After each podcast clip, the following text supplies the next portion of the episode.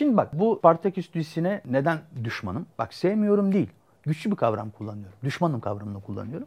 Çok basit. Demiştik ya, hayatımızın her alanı ideolojiktir. Bütün seçimler bir ideolojiden kaynaklanır. Bu seçimlerin sonucu zaten siyaset deriz gibi. Böyle demiştik ya. Bu da böyle. Tabii o diziyi şuradan tartışmayacağım ben. Spartaküs öyle miydi, değil miydi? Bize ne? Temsiliyeti neydi? Zaten şimdi o dizideki Spartaküs bir özgürlük savaşçısı mı? Değil, değil mi? İşte bununla ilgili zaten bütün sorun. Şimdi tarihsel olarak iki argüman var. Hemen diziye geri geleceğim. Şimdi iki argüman var. Birincisi argüman, bildik argüman. Yani Spartaküs zaten bir köle olarak doğdu. Gladyatörler zaten çoğunlukla kölelerden ve işte esirlerden ve suçlulardan oluştuğu için o da bir köle okuluna bir gladyatör okuluna gönderildi. Bu gladyatör okulunda bir isyan başlattı. Bu isyanın sonucunda bir avuç gladyatör kaçtı. Ama bunlar bu isyanı işte toplumun en alt tabakalarıyla, kölelerle vesairelerle genişleterek bir ordu kurdular ve bu kölelerin ordusu bir özgürlük isyanının dünya çapında da temsilcisi oldu. Şimdi birincisi bu. İkincisi şu. Bu yeni çıktı bu. Modern tarihçiler bu ikinci argümanı çıkardı. O da şu. Hayır. Bak bir dakika, ses tonumu değiştiriyor. Efsane diyor ki Spartaküs bir özgürlük savaşçısıydı. Fakat yeni bulgular bunun tam tersini gösteriyor. Ya, şimdi hangi yeni bulgu? Neymiş? Efendim Spartaküs aslında Roma ordularının yedek kuvvetlerinde çarpışan bir Trakyalı askermiş. Tamam, böyle olsun. Tamam. Bir gün işte bir hata işliyor, bilmem ne oluyor. Bunu cezalandırmak için gladyatör yapıyorlar. Dolayısıyla öç alıyor. Bak, öç alıyor. Ve asıl amacı ne? Hadi. Asıl amacını söyle. Evine gidecek. Peki. Şimdi sayın modern tarihçi, bana söyler misin? Herif niye 70.000 kişilik orduyla evine gitmeye çalışıyor? Çeksin, alsın, at çalsın abi. At çalsın, atla gitsin. Hasta mı bu? Yani insan ordu kurup evine gider mi ya? Şimdi öyle saçma bir şey. Yani Trakya'ya gitmeye çalışıyormuş. Trakya'nın herhangi yakın bir yerine gitti mi? Ya niye orduyla gidiyorsun? Yani peki bir şey söyleyeyim. Özgürlük savaşçısı değil. Köleler niye katılıyor bunlara? Hı? Niye katılıyor? Yani bir köle niye kaçsın abi? Yani ya manyak mı? Ya mesela, ya da şöyle mi oluyor? Mesela bunlar hiç propaganda yapmıyorlar mı? Kardeşim ben birliğimi kurdum. Gel gelme. Özgürlüğünü isteyen gelir. Böyle mi diyorlar mesela? Tabii şunu da söyleyeyim şimdi. Köle niye kaçmaz? Nereye kaçacak? Hangi yolu? Kaç kilometre gidecek? Nasıl gidecek? Neyle gidecek? Yani otobüse binip İspanya'ya mı dönecek mesela? Hani para dilenip evime gideceğim diyecek. Bana birkaç avro verin. Bilet mi alacağım diyecek. Ne yiyecek? Ne içecek? Kaçabilir mi? Ama nereye kaçar? Ona bir yer verildiğinde. Yer neresi? Özgürlüğün ordusu. Savaşma ihtimali. Yani karısının ve çocuğunun öldürüldüğü bir imparatorluğa karşı savaşma ihtimali. Onurlu bir yaşam. Yeniliyor olabilirim. Savaşmadan yenilmeyeceğim demek gibi bir şey. Ve artık bir köle değil. Başında bir efendi yok. Yani modern tarih, yani 70, ya şimdi kaç kişi yani kaç tane gladyatör olabilir içeride? Yani şuna benziyor. Şimdi dizi sana şunu yapıyor. Herkes gladyatör. Yani zannedersin Roma ordusunda ne kadar gladyatör okulu varsa hepsinden millet kaçmış. Bunlar ordu kurmuşlar. Roma ordusuyla savaşıyorlar. Lan olabilir mi böyle saçma bir şey ya? Ha, bir de seksiler. Zeytinyağını getir. Dur ucuz olsun, ayçiçek getir, soyunacağım. Ya böyle saçma bir şey olabilir mi ya? Nereden geliyor bu? Ama şunu söyleyebilirsin mesela bu arada. Şimdi köleler de, nereden bu köleler? Savaştan, yani Roma İmparatorluğu'nun ele geçirdiği her yerden. Şimdi düşünsene, Spartaküs'ün ordusunda kaç dil konuşuluyor? Kaç inanç var? Yani herkes her yerden. Anladın mı? Hani gerçekten köleler var. Şimdi 70.000 kişi sadece köleler değil. Yani bunlar sadece erkek değil. Bunların yanında çocuğu var bazılarının. Bazıları kadın. Bazıları evli, bazıları değil. Yaşlı var. Yaşlı kaçmış. Olsun demiş. Yani bir şey yaparız yani. Hani bu ordu kadın, çoluk, çocuk, yaşlılarla yürüyen bir yapıdan bahsediyoruz. Yani elbette savaş tarafı çok ilginç. Yani mesela 2 yıl boyunca üzerine gönderilen her orduyu yeniyor. Ama inanılmaz bir askeri deha da var. Şimdi bak şöyle düşün. Bir avuç gladyatör kaçıyor. Kaçarken yanlarına birileri ekleniyor. Tamam mı? Şimdi bunlar artık büyümesi bir kaçma değil artık. Bunlar büyümeye başlıyor. Şimdi bunlar büyüdükçe peşlerine gönderilen ordu da büyüyor bunları yok etmek için. Çünkü bir tehdit büyüyor. Bir sürü ordu var peşlerine gönderilen. Mesela bunlardan bir tanesi işte Claudius Gleber'in ordusu. Bir kayalığın dibinde şey yapılıyor, geceleniyor şey olsun diye, güvenli olsun diye. Ne yapıyorlar? Spartaküs ne yapıyor? Çok basit. Halat yapıyorlar. Kayalıktan aşağı inip kazanıyorlar mesela. Gece baskınıyla yeniyorlar. Şimdi bu türden çok fazla olay var. Bu 2 yıl içerisinde hani sadece bir tane orduyu yendi vesaire değil ki. Üstlerine gönderilen bir sürü ordu var. 3000, 5000, 7000, 10000, 15000 artıyor ordu sayısı. Roma ordusu sayısı artıyor. Çünkü bir tane Roma ordusu yok. Bir sürü Roma ordusu var. Üzerlerine gönderilen işte 1 lejyon, 2 lejyon, en son artık 10 lejyon, 15 lejyon. Tamam, Cassius'a sıra geldiği zaman artık hani Cassius'un lejyonu 10 tane, 15 tane lejyonu var. 1-2 lejyon gönderildi. Olmadı. Ordu büyümeye başlıyor. Şimdi ordu büyüdükçe artık hani Roma'nın çok öneme almayan, yani çok kale almadığı bir ufak meseleden artık imparatorluğu tehdit eden bir ordu büyüklüğüne gelince Spartaküs ona göre de başka bir ordu oluşmaya başlıyor.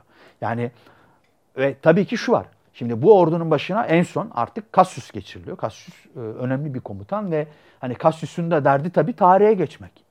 Nasıl tarihe geçeceksin? İşte Spartaküs'ü yenip tarihe geçeceksin. Geçtin mi? Hayır. Kim geçti? Spartaküs. Neden? Çünkü sen yani bak neden olmadığını söyleyeyim mi bak. Mesela birileri yeniliyor. Yenen tarihe geçemiyor. Ah olmuyor. Niye? Hemen nedenini söyleyeyim. Ya senin temsilin zaten Roma kardeşim. Tarihe Roma geçmiş. Sen niye geçeceksin? Düdük. Anladın mı? Halbuki Spartaküs'ün temsiliyetine özgürlük. Ve tabii ki bu geçecek tarihe. Olabilir mi? Yani özgürlük derken tabii ki kölelerin özgürlüğü, en aşağıdakilerin özgürlüğü, öldürülenlerin yani yaşamalarıyla ölmeleri arasında fark olmayan bir bütünün, hiçbir şeye sahip olmayan ötesinde hiçbir şey olmayanların, insan yerine konmayanların sen simgesin. Tabii ki tarihe sen geçeceksin. Çünkü tarih büyük ruhu sever. Anladın mı? Büyük. Yani buradaki önemli olan şey yendin yenilmedin değil. Yenilebilirsin. Fark etmez. Yani o insanlığa yakışan, anladın mı? O insanın o çoğunluğa yakışan duygu ne? O büyük duygu ne? İşte onu seviyor tarih. I'm Spartacus. I'm Spartacus. I'm Spartacus. I'm Spartacus. I'm Spartacus. I'm Spartacus. I'm Spartacus. I'm Spartacus. I'm Spartacus.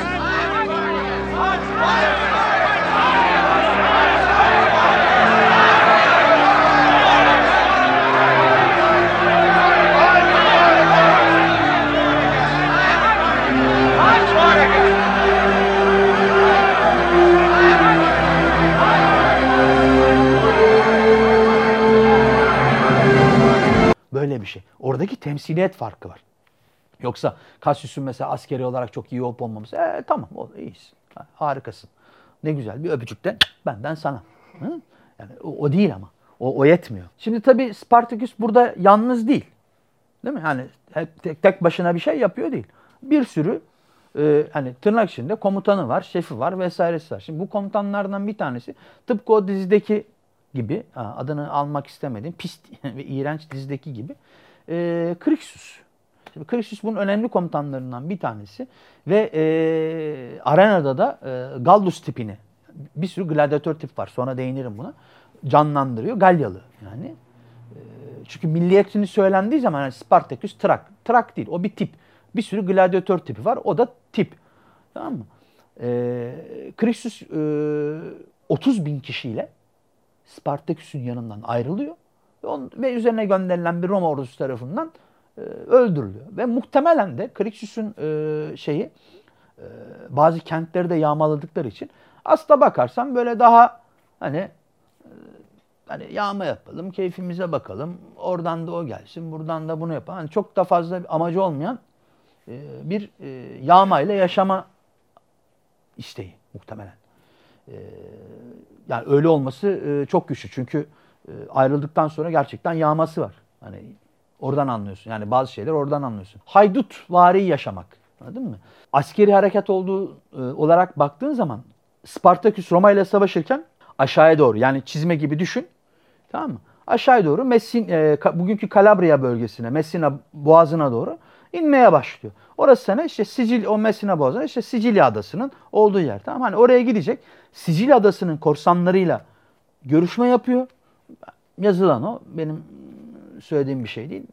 İşte adamlarından 2000-3000 kişi gemilerle Sicilya Adası'na götürecek. Hem oradaki köleleri ayaklandıracak hem de Roma ordusuna karşı doğal bir istihkam elde etmiş olacak. Ya bir anlamda köle isyanını dışarıya ihraç etmiş oluyor diyebiliriz yani. İşte daha sonra buradan tekrar yukarıya doğru, Alplere doğru çıkmaya başlıyor. İlginç bir şey. Tam olarak işte Galya'ya ya da Cermenya'ya geçebileceği bir yere çıkmaya başlıyor ve geçmiyor diğer tarafa, Cermenya'ya.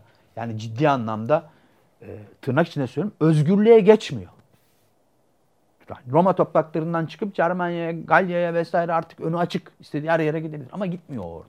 Bunu kimse bilmiyor. Geri dönüyor. Savaşmaya dönüyorlar. Ya bir anlamda özgürlüğe kaçabilecekken özgürlüğe kaçmıyorlar. Roma ile savaşmaya dönüyorlar. Şimdi o yüzden bu ideolojik, yani Spartaküs'e karşı yöneltilen yani temsiline, Spartaküs'ün temsiline karşı verilen bu yeni ideolojik savaşta burası çok önemli. Neden? Çünkü bu yeni tarihler şey diyor. Yani işte aslında o kaçmaya çalışıyordu da yanındaki insanlar dedi ki geri dönelim. Abi yanlarındaki niye kaçmaya çalışmıyor olsun? Spartaküs belki dönüp savaşalım, Roma'yı ele geçirelim dedi. Yani öyle bir anlatıyor ki modern tarihçiler, sanki Spartaküs'le yan yanalar gibi anlatıyorlar, anladın mı? Ve şey, hani tamam, bunun özgürlük savaşçısı olmadığını kanıtlayacaksın ama neyle kanıtlayacaksın? Hani kanıtlayabileceğin bir şey var mı? Hayır. Yani yeni bulunan gerçekler dedikleri şeylerle aslında eskiler arasında çok büyük bir fark yok. Yani sonuçta Spartaküs'ün köle olmasıyla, tamam mı, özgür biri olarak köleleşip gladyatör olması arasında bir fark yok. Neden bir fark yok biliyor musun? Çünkü ordusu kölelerden oluşuyor ya. Bitti. Bu yüzden bir fark yok. Öyle olsa ne olur? Adam böyle olsa ne olur? Ne fark eder? Ve ne için savaş? Şimdi yani şöyle bir şey olabilir mi? Hayır efendim, özgürlük savaşçısı değildi. Köleler niye katılmış? Geri zekalı mı bunlar? Madem özgürlük savaşçısı değil, o zaman yani tarihçi olarak onu araştırsana. Madem adam bir şey temsil etmiyor, köleler niye bu adama koşuyor? Yani ne yapmış? Kölelere para mı vermiş? Yani kamudan arakladığı paraları yandaşlarına mı dağıtmışlar da bunlar bunun takipçisi olmuş? Hani altlarına araba mı vermiş? Her yerden otobüs mü kaldırmış yani? Bir de şu var tabii. Hani bak, kölelerin yaşamını aslında nereden anlatabilirim biliyor musun? Romalı vatandaşların yaşamında. Şimdi diyeceğiz ki yani Romalı vatandaşlar. Şimdi vatandaş pleb. Tamam mı? Ya pleblerin, yani Romalı özgür yurttaşların yaşamı bile zor. İsyan edebiliyorlar. Düşünebiliyor musun? Yani şimdi bir zenginler var, bir de plebler var. Şimdi plebler büyük çoğunlukla Roma vatandaşı. Yani bugün evet, yani sen mesela çalışmak zorundasın vesairesin ya. Onlar da öyle ve iş bulamıyorlar. İşsizlik yaygın, sokaklardalar, çalışıyorlar, çalışmıyorlar. Anladın mı? Bir çalışıyorlar, bir çalışmıyorlar ama para ödeyerek buğdayı almak zorundalar. Tahılı almak zorundalar. Roma çürüdükçe neden çok büyük oyunlar yapıyor, gladyatör oyunları yapıyor? İşte bu özgür vatandaşları için. Yani bunlar isyan etmesin, yollarda birbirlerini bıçaklayıp bilmem ne yapıp yani düzeni bozmasınlar, bunları eğlenceyle, ya eğlence dedim bu arada, yani 1 saat 2 saat değil, duruma göre 3 gün, 3 ay, şaka değil 3 ay yani oyalayalım diye. Bak, Romalı özgür vatandaşların durumu böyle, kölelerin durumunu düşün, seni istediğim gibi öldürebilir. Yani daha anlatılacak bir şey yok ya, kölenin durumu ne? Yani efendisi istediği her an öldürebilir. Yani çocuğunu alıp kuyuya atabilir. Yani bu bana fazla deyip, ya daha ne anlatacağım ya? Şimdi köleler niye kaçtı? Niye kaçtı? Niye? Belli değil mi? Yani özgür ve onurlu bir yaşam için olabilir. Niye kaçıyor olabilir canım? Ayrıca şu var, normalde nereye kaçacak bir köle kaçabileceği bir yer var mı? Yani binlerce kilometreye yayan, yiyeceği olmadan aşabileceği bir ortam mı var? Yani bir belediye acaba ona bir otobüs tahsis edip Trakya'ya gönderiyor olabilir mi? Olmayacağına göre kaçamaz. Nereye? Ve kaçtığı yer çok ilginç. Savaşacağı yer ya. Savaşacağı yere kaçıyorsun. Bak, durum aslına bakarsan o günlerde bugünden iyi. Neden? Birilerine neden köle olduğunu anlatmak zorunda kalmıyorsun. Süper. Zaten kendini biliyor. Ben köleyim diyor. Ne var ya, ben köle değilim lan, internete giriyorum demiyor ya. Lan müthiş bir şey ya. Harika bir şey olsa gerek. Yani Spartaküs müthiş. Yani ben o duyguyu gerçekten merak ediyorum mesela. Hani abi bak sen hani kölesin, onu ne kölesi ya? Ne kölesi ya? Süper bak. Mermer evde yaşıyorum ben ya. Şahane. Ya tamam yani arada tecavüz falan oluyor ama hani iyi yani. Ben çok güzel ya. Hiç demiyorlar yani. Bak aa burada savaşırız lan filan deyip artık ne varsa hadi kaçıyor oraya. Aa ordu var. Muhtemelen propaganda yapılıyor. Şimdi muhtemelen diyorum çünkü şimdi bir avuç adam kaçıyor. İlk başta isyanın, aslında isyan değil, okulu yakıp kaçıyorlar bu. Bir şey yok. Peki bir avuç insan, şimdi bu Spartaküs'ün özgürlük savaşçısı temsiline saldıran modern tarihçilere sormak lazım. Bunlar niye büyüyor? Yani birilere telefon mu etmişler? Hani biz kaçıyoruz, toplu isteyen SMS gelsin. Ya da toplu SMS mi attı? Ya da şöyle mi oluyor mesela? Ben köyün birinden geçiyorum ya da şehrin birinden, beni ilgilendirmez. İsteyen bize katılır mı diyorum. Yani şey demiyor musun mesela? Arkadaşlar, köleler, saflarımıza geçin, Roma ordularıyla çarpışıyoruz ve onları yeniyoruz demiyor mu yani? Yani hani bir propaganda mekanizması yok mu? Yani çünkü bak bir de bu modern tarihin şöyle, yani modern çağın şöyle bir sorunu var. Biz bu çağda yaşayıp cep telefonu vesaire kullanıp uçağa bindiğimiz için, yani mesela uçağa biniyorsun, kendini çok akıllı zannediyorsun. Uçağın nasıl uçtuğunu biliyor musun? Aerodinamik ilkelerine sahip misin? Değilsin. Ben sana senin bilgi düzeyin aslında uçağdakilerle aynı. Hiç kimse numara yapmasın burada. Şimdi böyle bir şey. Yani o zamanın insanları da dangalak değil. Tamam, şapşal hiç değil. Aralarda vardır tabii. Az önce sana dedim ya, yani bugün işin en zor tarafı, yani insanları arkadaşlar, yani burada hani bak senin şu hakların olması lazım, bu olması lazım, şu olması lazım. Yani seninki paralı kölelik falan diye anlatmaya çalışıyorsun ya. İşte bu diziler o yüzden yapılıyor. Aa olur mu ya? Sen özgür bir bireysin. Yani istediğini de yaparsın. Kuş olur uçarsın. Yani ya bu aslında şu. Milyar dolarlık futbolcular sanki senin derdinmiş gibi seni tartıştırmak, onunla seni eğlemek.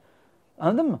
Sen ay sonunda ulan 2 gün işe gitmedim benim paramı keserler mi diye dertleneceğine, onların transfer paralarıyla uğraş diye sana yapılan işler bunlar.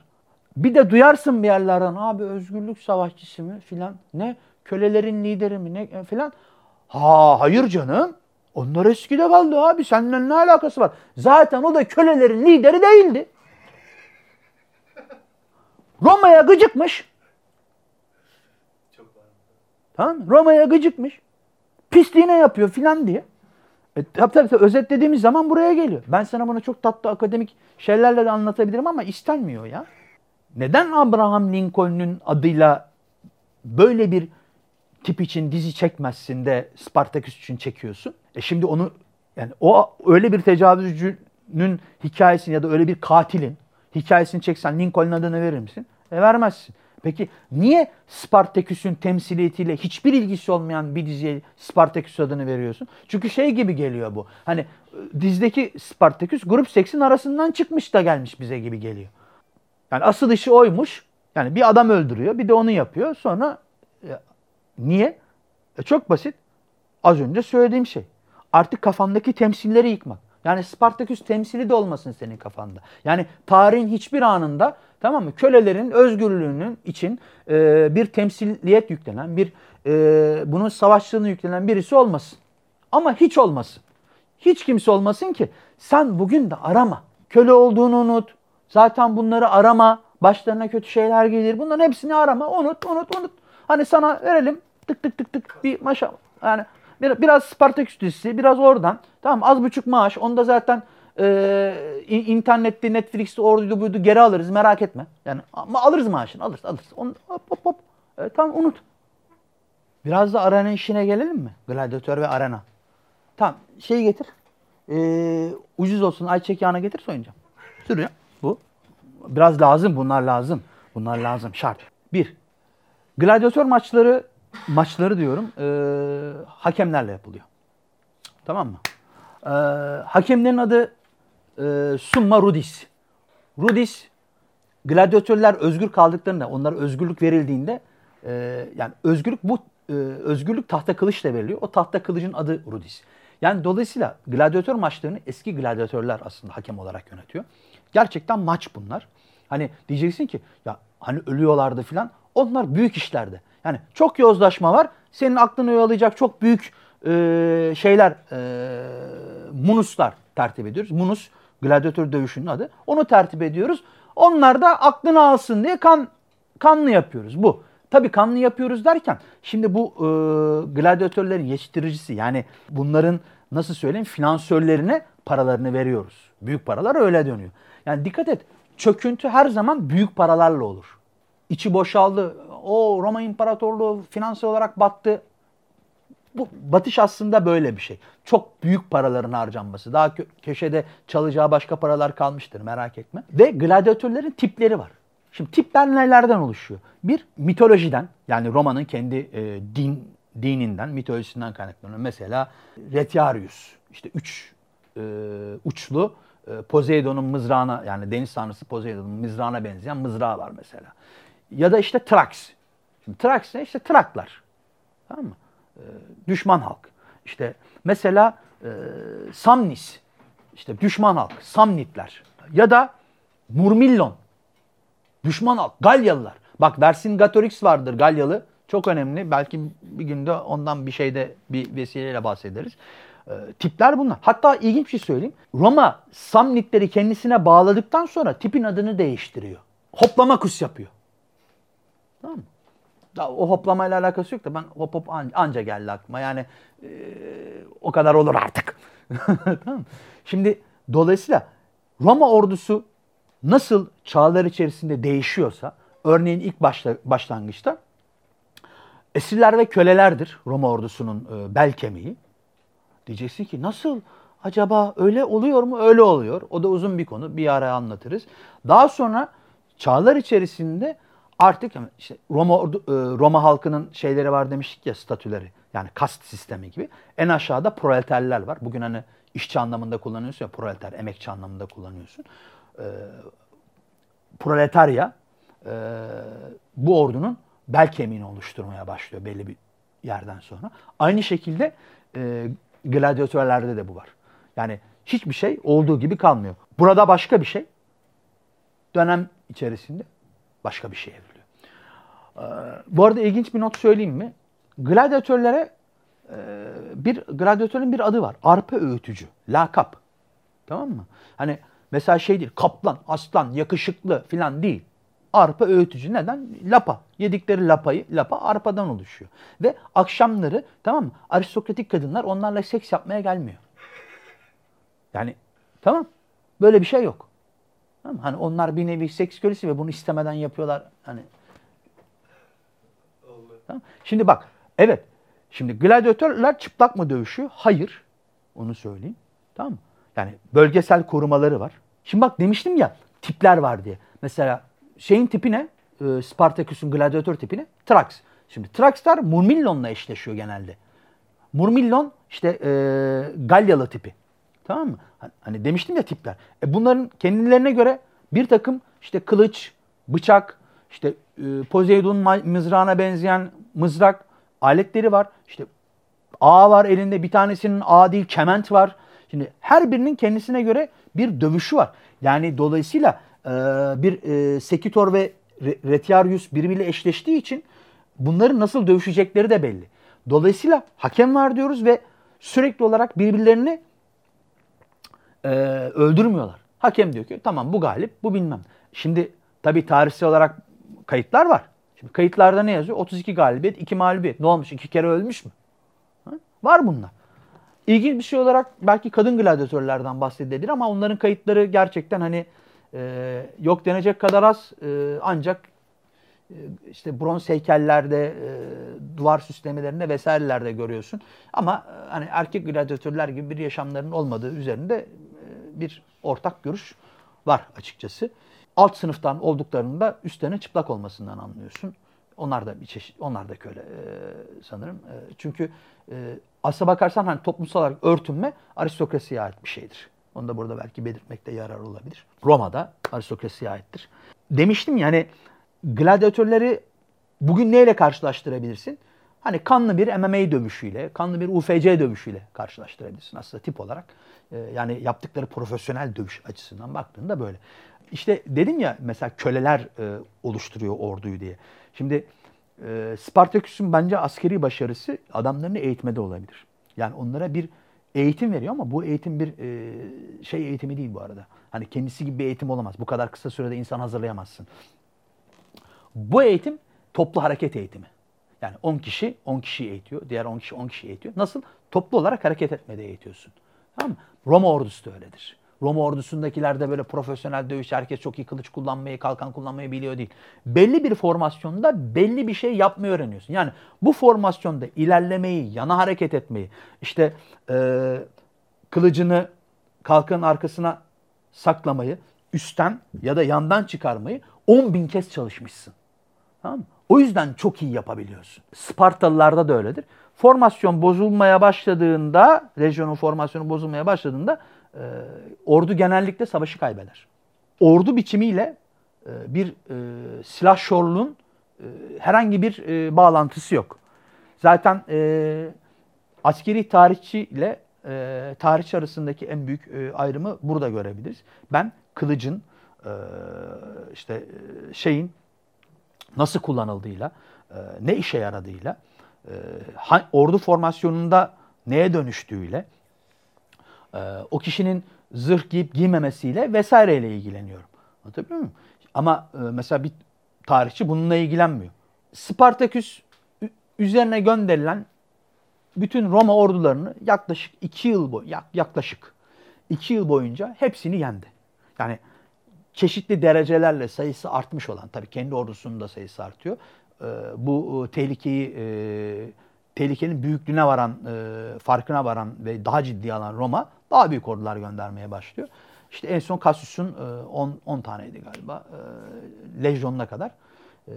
Lejyon sayılarını arttırarak üzerine gönderiyor. Bunların hepsini yendi. Şimdi peki finalde ne oldu? Finalde olan şey şu.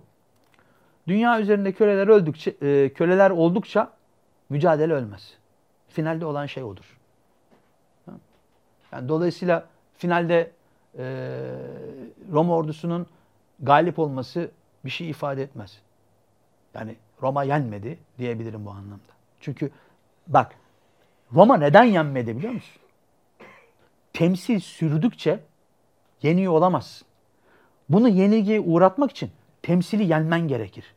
Spartaküs'ün temsili bu tür dizilerle vesairelerle insanların kafasında yenildiği zaman Spartaküs yenilir.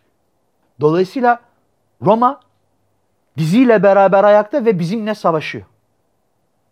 Biz de o yüzden bunları burada söylüyoruz. Biz de Spartaküs'ün temsilini öldürmemek için, öldürtmemek için bunları söylüyoruz. Mücadele o yüzden sürüyor.